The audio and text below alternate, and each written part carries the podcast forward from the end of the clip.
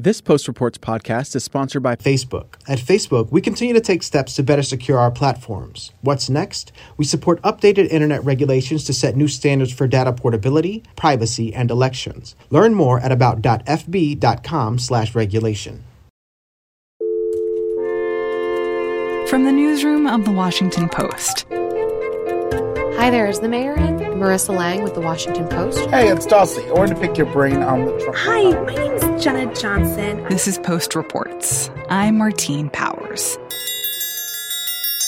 It's Friday, September 18th.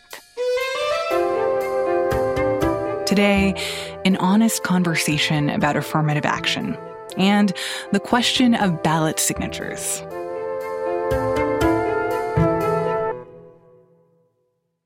With all the activity that has been going on in the protests, Black Lives Matter, and our reckoning with race, I thought it was finally time for me to talk about my career and the racism that I've incurred. I'm Michelle Singletary. I'm the personal finance columnist for the Washington Post.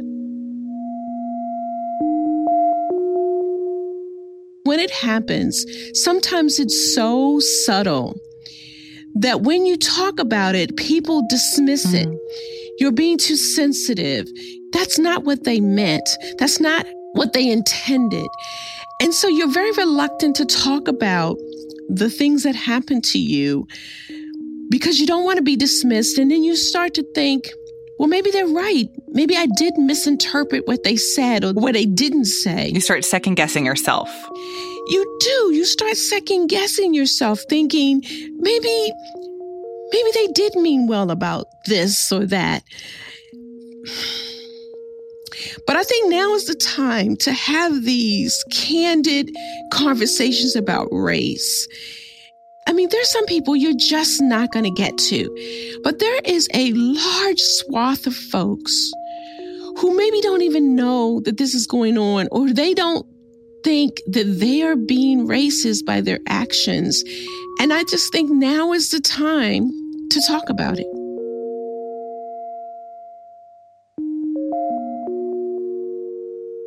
Michelle Singletary is a personal finance columnist, and in my mind, she is one of the most cool, confident, together people I know.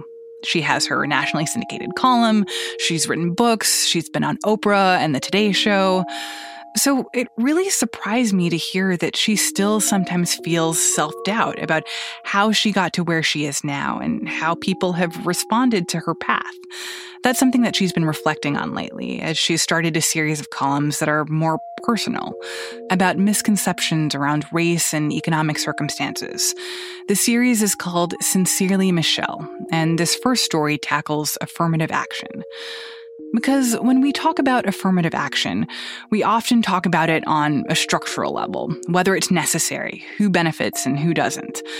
But we don't really talk publicly about what it's like to be on the inside of that, how a great opportunity can weigh on your psyche. And that's something that Michelle has a lot of experience with. When she was first hired at the Post from the Baltimore Evening Sun in the 90s, she was 29 years old. And she suddenly had to deal with a very white newsroom and a lot of questions from her new colleagues about how exactly she got there. So then, tell me about your experience when you first came to the Post and about some of the things that you recounted in, in your column. So, initially, you know, I, I was so excited, but I noticed that right after I got there, there was so many people asking me, about my background, but in a way that wasn't sort of like, oh, who are you? How are you? It was like, how did you get here? You know, I got to the post mm. in a hmm. relatively short period of time. So people kept asking me, you know, about my background. Where did I go to school? It was so odd.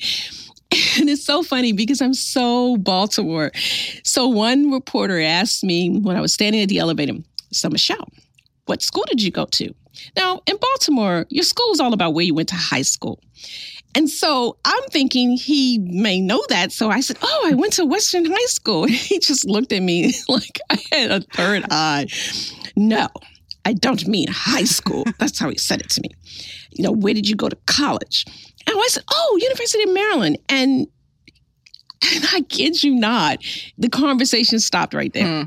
As if that did what? You a state school? and then you know people would say things like that and and then they would say it to other reporters and who had become friendly with me they would say hey you know people are asking about why you got here and it got back to me that they were talking about you know my qualifications and that i was an affirmative action hire and that i was mostly there because i was black and the implication is that i took a job from a more qualified white person. What did you do when you started to hear that? So, like a lot of people in my position, minorities, I began to question myself. Well, did he hire me because I was black? I did get here pretty fast. And and I didn't I had never applied to the post. I never even wanted to work for the post. I was working for my hometown paper. I could go visit my grandmother, you know, constantly. And so I had no desire at that time to move up to the storied Washington Post. And the fact that I hadn't clamored to be there was also perplexing to these people, which to them, the, and, you know, verified their narrative that I was there just because I was black. And so I just had all this self doubt and, you know, crying and just like, what in the world? And I had finally had enough. And after a staff meeting, I walked up to David and I said, just right out of the bat, did you hire me because I was black?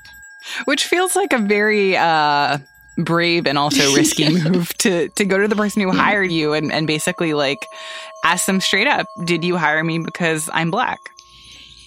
You know, at the time I didn't think of myself as being brave or even candid. I guess I just wanted I don't know what I wanted to be honest.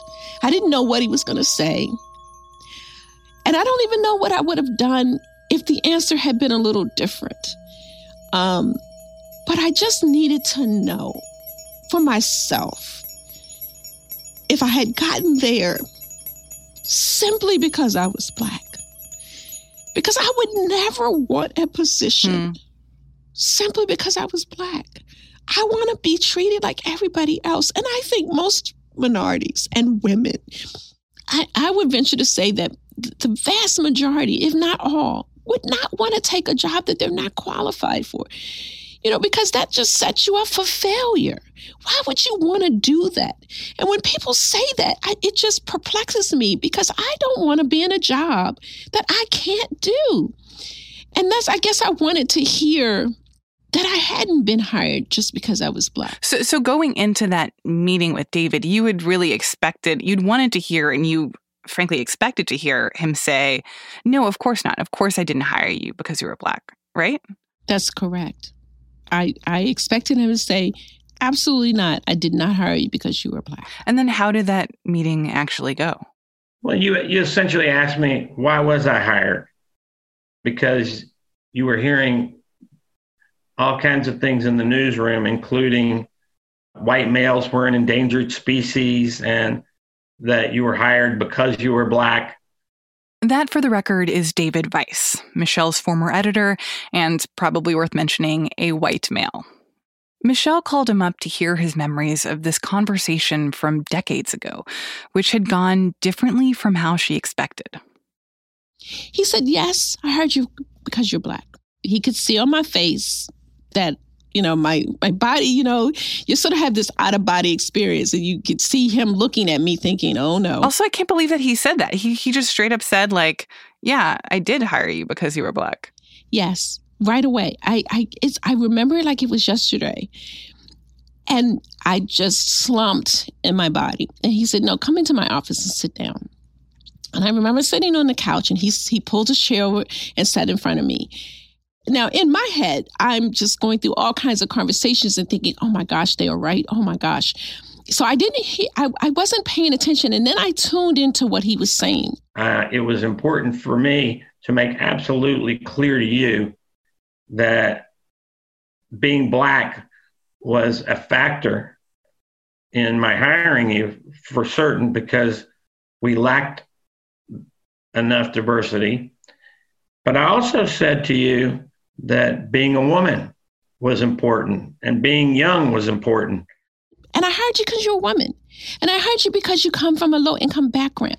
And I hired you because you're getting a master's degree and because you have an expertise in bankruptcy. And he just went down this long list of why he hired me. And that you were a good reporter who could be great and had enormous potential. I saw the potential that you had. And he finally said, listen, it was the totality of who you were that made you a great hire for us. And I just, I might, I started crying even more mm. because I was like, yes, yes, I deserve to be here. It was just the most encouraging conversation. It was the most uplifting. And I, my chest, you know, rose up and I thought, you know what? I am never going to let someone make me doubt that I belong at the Washington Post.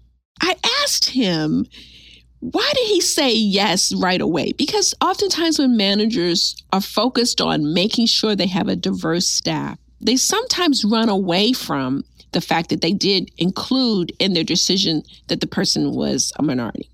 They know they did, but they don't want to actually say it because they feel like that may confirm people's viewpoints that you only be, was hired because you're black. Why didn't you run away from that? I guess is what I'm saying. Because particularly managers, white managers don't want to be seen as playing some sort of favoritism and you're hiring, you know, someone just because of the color of their skin to fill a sort of diversity quota. But you were so direct in, in that answer. Why do you think that is? I think I was direct in that answer because it was it was a factor in my hiring you and I didn't think twice about that. I didn't feel there was any strong affirmative action program at the Washington Post. And so in a way I felt that that uh, you know I was doing I was doing the paper a favor, if you will, by hiring you. And I also, I also didn't run away from that because I was proud of the fact that I hired you and you were black. I think, I think that was very, very important to me at the time. And it, and instead of feeling defensive, I was delighted. He didn't want to run away from my blackness. The cultural history that I have, being raised a certain way, being raised in the neighborhood that I was raised by a, you know, a low income grandmother. He said all of that is important and it's not secondary. And that's what was so brilliant by the fact that he started with, yes, I hired you because you were black. Hmm. You know, I, I think that conversation really speaks to this tension that I think a lot of people of color feel, that I feel in trying to think about who we are and how our identity plays a role in who we've become and, and the work that we do. Because there is this kind of gap or, or tension where it's like, on the one hand, you don't want to be the person who's hired because you're a black. You don't want to be the person who's considered a diversity hire or filling some kind of quota or or chosen for reasons beyond just your uh, professional achievements. But at the same time, I think that you know when we talk to each other that it's clear that who we are, where we come from, our experiences in life, the lens through which we view the world, that that is fundamental to how all of us do our job. And that it does make a difference if you are a person of color, if you're a woman, if you come from a low income background in terms of how you can understand the forces that are at play in in the country and in the world. And that is an asset that it, it changes how you're able to communicate with people. It changes the ideas that you come up with. It changes the people that you talk to and the way that you think about problems and solutions and coverage and what needs to be covered. And so it, it's funny that it, it feels like on the one hand you're trying to not acknowledge that. And certainly my vibe from people who hire you is that they don't want to acknowledge that. But at the same time, it feels like, of course, that plays a role because it should play a role. I think the key word you said was asset. And I think that's what David was saying. And I love how you explained it because we can no longer run away from our blackness, our being a woman, our sexual orientation, because it informs us in a way that helps our coverage. For example, when the virus hit and Congress passed the CARES Act, which included the stimulus payments. So a lot of papers were covering the policy part of that, why it was there, how it would help the economy. And I was talking to my editor and I said, you know, people are already sending me emails and talking to me. They haven't gotten their payment. They don't know why. And then the IRS was shut down, obviously, like many companies, um, to prevent the spread of the virus. So people couldn't get answers. And as I said, you know, I want to cover, I want to really talk, try to get answers for people. But it was because of my economic background that I knew that that was a story that needed to be told. How do you get that stimulus payment? What happens if you don't get it? Who's not getting it? And getting answers from the IRS. And it was my economic background and my blackness that made me hone in on that. Mm. And I and, and I'm you know I'm not trying to be immodest, but I think myself and the Washington Post have been a leader on the coverage of the glitches that happen with the stimulus payments. Mm-hmm. And people could turn to our coverage to figure out why they didn't get a stimulus payment. And then we were one of the first to report that the IRS hadn't sent payments to parents of disabled children or parents who were disabled, people who were receiving um, Social Security disability or veterans benefits. And it was my blackness and the fact that I came from a low income background that made me realize, hey, the policy matters, but the fact of the matter is people want to know where's my money and why haven't I not gotten it? I want to go back to what you were saying about your fear of being considered like an affirmative action hire, because I think that is a thing that so many of us struggle with. Even thinking for me back to uh, when I got into college, that I felt and heard from other kids in high school that like the reason that I got into the college that I got into was because I'm black. Um, I, I think that is a thought that has crossed my mind with every single job that I have ever gotten, including this one. And I wonder what you think like how do you deal with that how do you get past that or even embrace that and not kind of drive yourself crazy with this lingering feeling of self doubt of maybe the only reason that I'm here is because people looked at me and said, well, you know, it'll be good for us to have a person of color, a woman of color in this position. So that's why we chose you. You know, I heard that when I went to college as well. I went to the Marquis State College, even though it was a state college. So some people look down on it because it's not an Ivy. But, you know, University of Maryland is a great, you know, school and it's very, you know, hard to get into. And has a great journalism program. That's exactly right. And so I got that when I was at Maryland. People look at you and they, oh, they just let her come in because she's black. And you hear these whispers, and sometimes people say it right to you face. Oh, you know, you've got it made because you were black. I'm like, well, you got it made because you were rich, or you got it made because you were an athlete. I mean, I think that's how I sometimes look at it. That there are there are affirmative actions for all kinds of things. Your parents went to the school. Like I said, you're an athlete. You you have money. You came from a certain neighborhood. Even the SAT scores because that is not a measure always of eh, how well you can do in college because we know some kids just don't test well and the SAT is notoriously not geared towards African American students because we don't score well, but that does not necessarily mean that we can't do well in college. I, I had a, you know, I would say mediocre SAT scores, but I was at the top of my class when I graduated from the University of Maryland. So, what do I say to myself? I just remember what David said to me at that time. And when I have my doubts, and I still do, if you can believe it or not, all these years at the Post, I still have doubt. But I just erase those doubts by saying I am good at what I do. And I wouldn't have had this long career at the Post if I couldn't pull my weight. And you can think that if you want to, but I deserve to be here just like everybody else. So, if it continues to be the case that this idea of affirmative action still has this tinge of unfairness or, you know, makes us feel weird, makes white people feel weird, what do you think is the answer to that? Or what do you think how do you think people's thinking needs to change on that? And part of me wonders if part of the solution is having more conversations like the one that you had with David Vise, conversations that aren't just about you know, uh, uh, we don't see race, or of course, who you are didn't play a role in our hiring decision, but more honest conversations about how do we think who you are, including your race, including your gender, informs the work that you do, but also conversations about how being white, being a man, being upper income, how those things also affect the work that that other people do. I think we need more uh, managers like Vise who understand the importance of diversity at a deeper level and don't feel they have to apologize for it or run away from it or clarify it.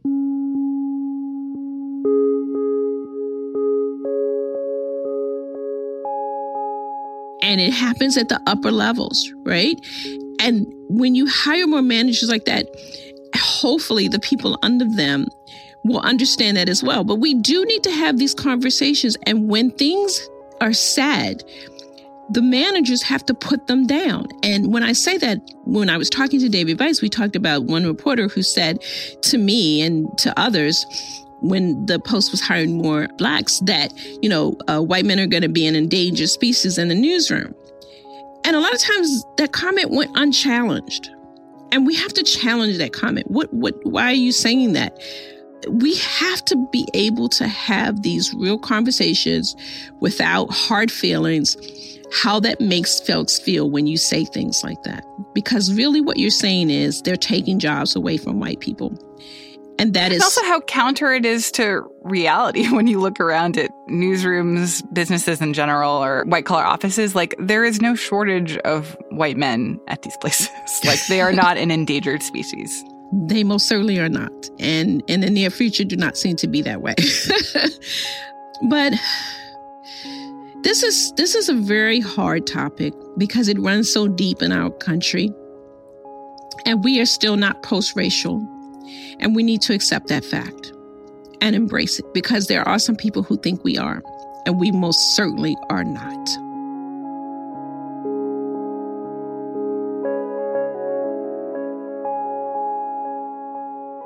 Michelle Singletary is a personal finance columnist for The Post. You can find a link to the first column in her new series, Sincerely Michelle, at postreports.com.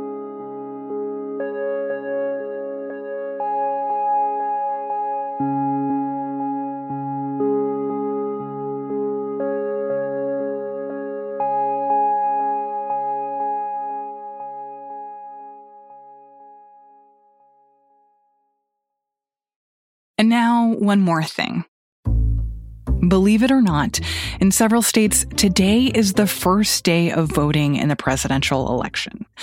We've been asking you to send us your questions about how the election is going to work this year, and we got lots of questions about mail in ballots and the signatures on those ballots, including this question. My name is Lillian, and I live in Berkeley, California. I'm wondering what signatures are states going to use to verify the signatures on the mail in ballots? If it's the original voter registration card from when I was 18, I'm pretty sure my signature is different now. And I have friends registering online for the first time, and that requires no signature. California says they have a system in place so you can contest a rejected signature, but I'm just so worried, especially more so in other states, that so many ballots are not going to be counted or lost in the shuffle this way. Because mail in voting varies a lot from state to state, our producer Linah Mohammad reached out to the office of the California Secretary of State to get an answer about their process. My name is Sam Mahood, press secretary for the California Secretary of State's office. So in California, the signature that is provided on a voter's vote by mail ballot envelope is compared against the signatures that are on file with their voter registration. And that includes not just the first signature they registered with, but the signatures they provided in subsequent updates to their registration. Now, for most people, their signature is going to be the one that they provided to the DMV of your state ID or your driver's license. With the increasing popularity of registering to vote online or those who register through the DMV themselves, that's where most signatures are coming from now for voter registration records. So we recommend checking the back of your state ID or your driver's license. So, if, for example, my signature on my ballot does not match uh, the signature that you guys have on file, or like rather election officials have on file, what what happens then? If a voter's signature on their vote by mail ballot envelope does not match what is on file, it gets flagged by the elections official, and they will attempt to reach out to the voter to give the voter an opportunity to provide an updated signature so that way their ballot can be counted. And then that signature will be added to their voter registration record. So, like, is it a software that the state of California is using that matches signatures, or is it like how how is the state verifying those? So it might vary a little bit county to county depending on the size, but a lot of counties will use software to do the initial match between the signature on the vote by mail ballot envelope and then what's on the voter registration record. If any signatures are flagged as a possible mismatch, then there will be human review of it by the county elections official, um, comparing uh, what's on the envelope to what's on the voter registration record. I know when I spoke to Sacramento County elections, they are getting forensic training for any staff that is going to be doing the human review of possible mismatch signatures. What would you say to like a California voter who is worried about going to vote in person, but also is still a little bit worried that their mail in ballot is, is not going to count? What are the steps that they can do now to help make sure that their ballot is getting counted? The number one piece of advice I have for Californians is to sign up for Where's My Ballot. That's at where'smyballot.sos.ca.gov. That way, you can get automatic tracking every step of the way of your vote by mail ballots. You'll know when it's on the way to you, when it's arrived to your county elections official, uh, if it's been counted, and if it hasn't been counted, if there's been an issue. So that way, you can have peace of mind that you know where your ballot is every step of the way. And also, it's important to remember vote by mail is a process that's been around for many, many years. The overwhelming majority of vote by mail ballots are counted and there's no issues with it. It's a safe process, it's secure, and it's really important that people take advantage of it during the pandemic. Thank you, Lillian, for the great question. If you have a question about voting this year, there is a great resource on the Washington Post website called How to Vote. You can find specific information for your state, the deadlines, and how to vote by mail or in person. We'll add a link in our show notes and at postreports.com.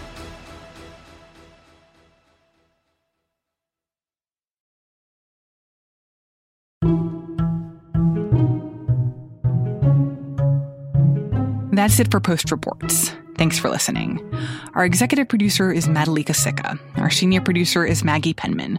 Our producers are Alexis Diao, Reena Flores, Linah Mohammad, Jordan Marie Smith, Rennie Svirnovskiy, and Ted Muldoon, who also composed our theme music. The post director of audio is Jess Stahl. I'm Martine Powers. We'll be back on Monday with more stories from the Washington Post.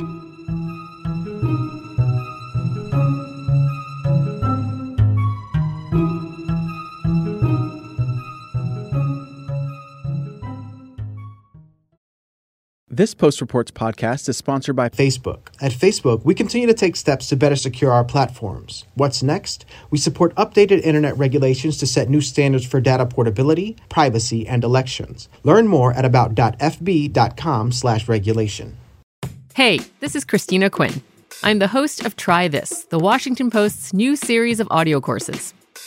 The idea behind Try This is to become better functioning humans without having to comb the internet for countless hours. In our first course, we learned how to sleep better. Now, we're going to learn how to make our friendships stronger. I'll offer expert tips that are doable, and I'll keep it short. So let's do this. Class is in session. Find Try This from the Washington Post wherever you listen.